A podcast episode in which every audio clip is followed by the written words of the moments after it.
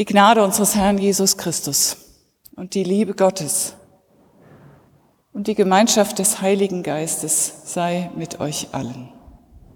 Amen.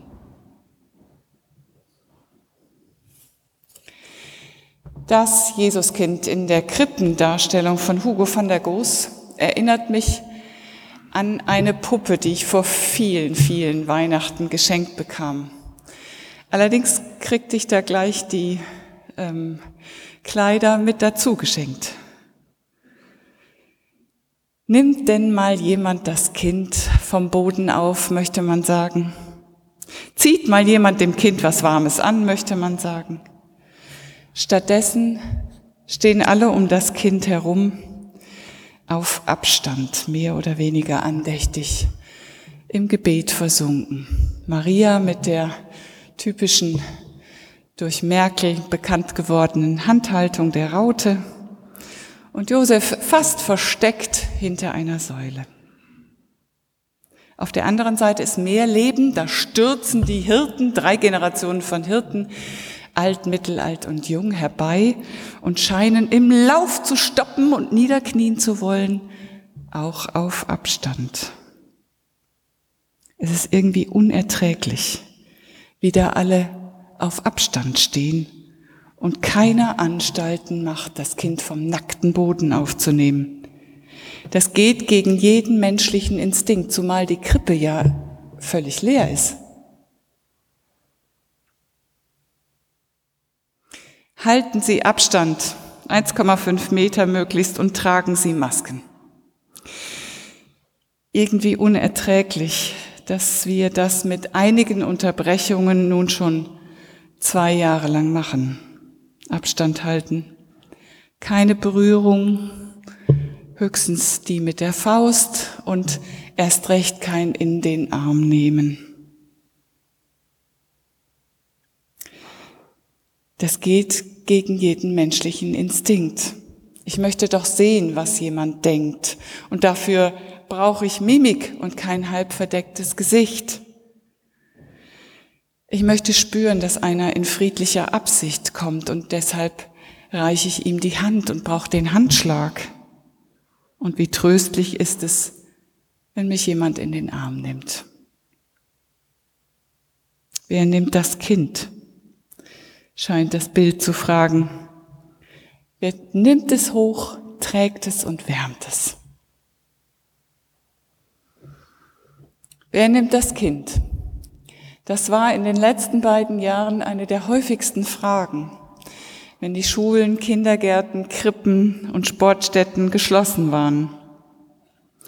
Wer nimmt das Kind, wenn die Eltern arbeiten müssen und es nicht zu Oma und Opa darf? Wer nimmt das Kind, wenn die Partnerschaft auseinandergeht, Eltern auf Abstand zueinander gehen und doch Vater und Mutter bleiben? Oder auch, wer nimmt Opa und Oma, wenn sie pflegebedürftig werden? Das Bild von der heiligen Familie, wie sie in der stillen Nacht besungen wird, entspricht nicht der Welt, weder damals noch heute. Wir haben ein Ideal vor Augen und müssen doch oft erkennen, wie die Wirklichkeit hinter dem Ideal zurückbleibt. In Familien geht es oft laut zu. Es wird gestritten. Man geht sich auf den Geist. Erst recht, wenn ein Virus einen zwingt, aufeinander zu hocken.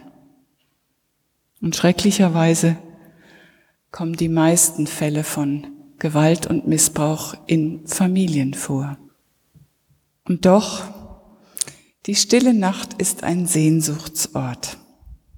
Es gibt einen riesigen Abstand zwischen der Welt, wie wir sie uns wünschen, wie sie sein sollte und wie sie wirklich ist, wie wir sie erfahren. So groß wie der Abstand zwischen Himmel und Erde, zwischen Gott und Mensch. So wie hier auf dem Bild. Und doch, Gott kommt auf die Welt, um diesen Abstand zu überbrücken. Weihnachten ist das Ende vom Abstand halten. Gott kommt zur Welt und überwindet den größten Abstand, den man sich denken kann. Nicht mal ein Kleidungsstück passt zwischen Gott und Mensch. Gott zeigt sich entblößt, nackt, schutzlos in einem Menschenkind. Weihnachten ist das Ende vom Verkleiden, vom Maskentragen. Da kann man nicht auf Abstand bleiben. Einmal wenigstens im Jahr sich aussetzen, dass Gott so nahe kommt, dass mir die Tränen kommen dürfen und aller Kummer raus darf über alles Abständige in der Welt und in mir.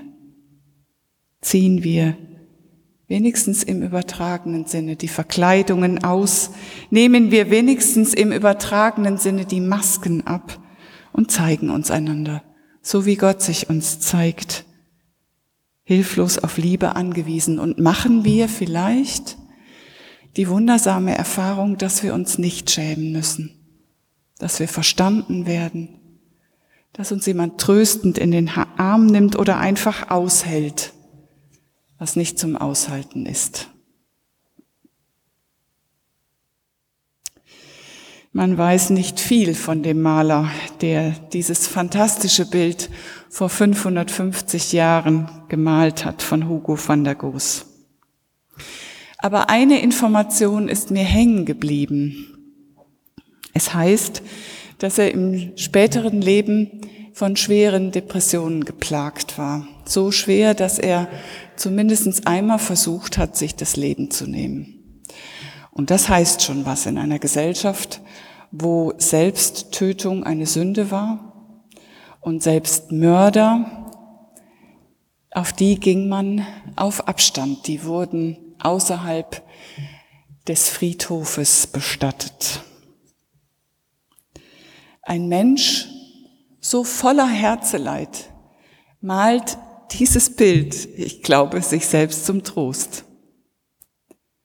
Es ist, als würde die angehaltene Szene dieser, dieses Bildes in Bewegung kommen und der Film sich weiterdrehen, so dass jemand sich bückt, vielleicht Maria und das Kind aufnimmt und es birgt und wärmt in dem weiten blauen Kleid.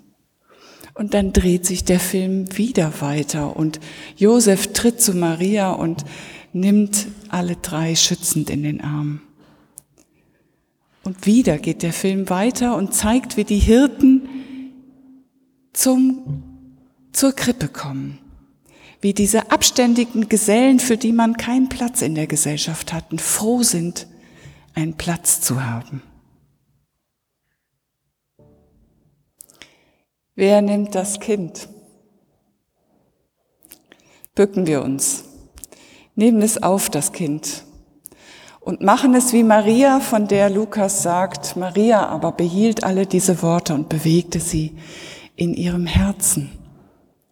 Und seien wir gespannt, wie sich unser Lebensfilm mit Gott weiterdrehen wird. Und der Friede Gottes, der höher ist als all unsere menschliche Vernunft, der bewahre unsere Herzen und Sinne in Christus Jesus. Amen.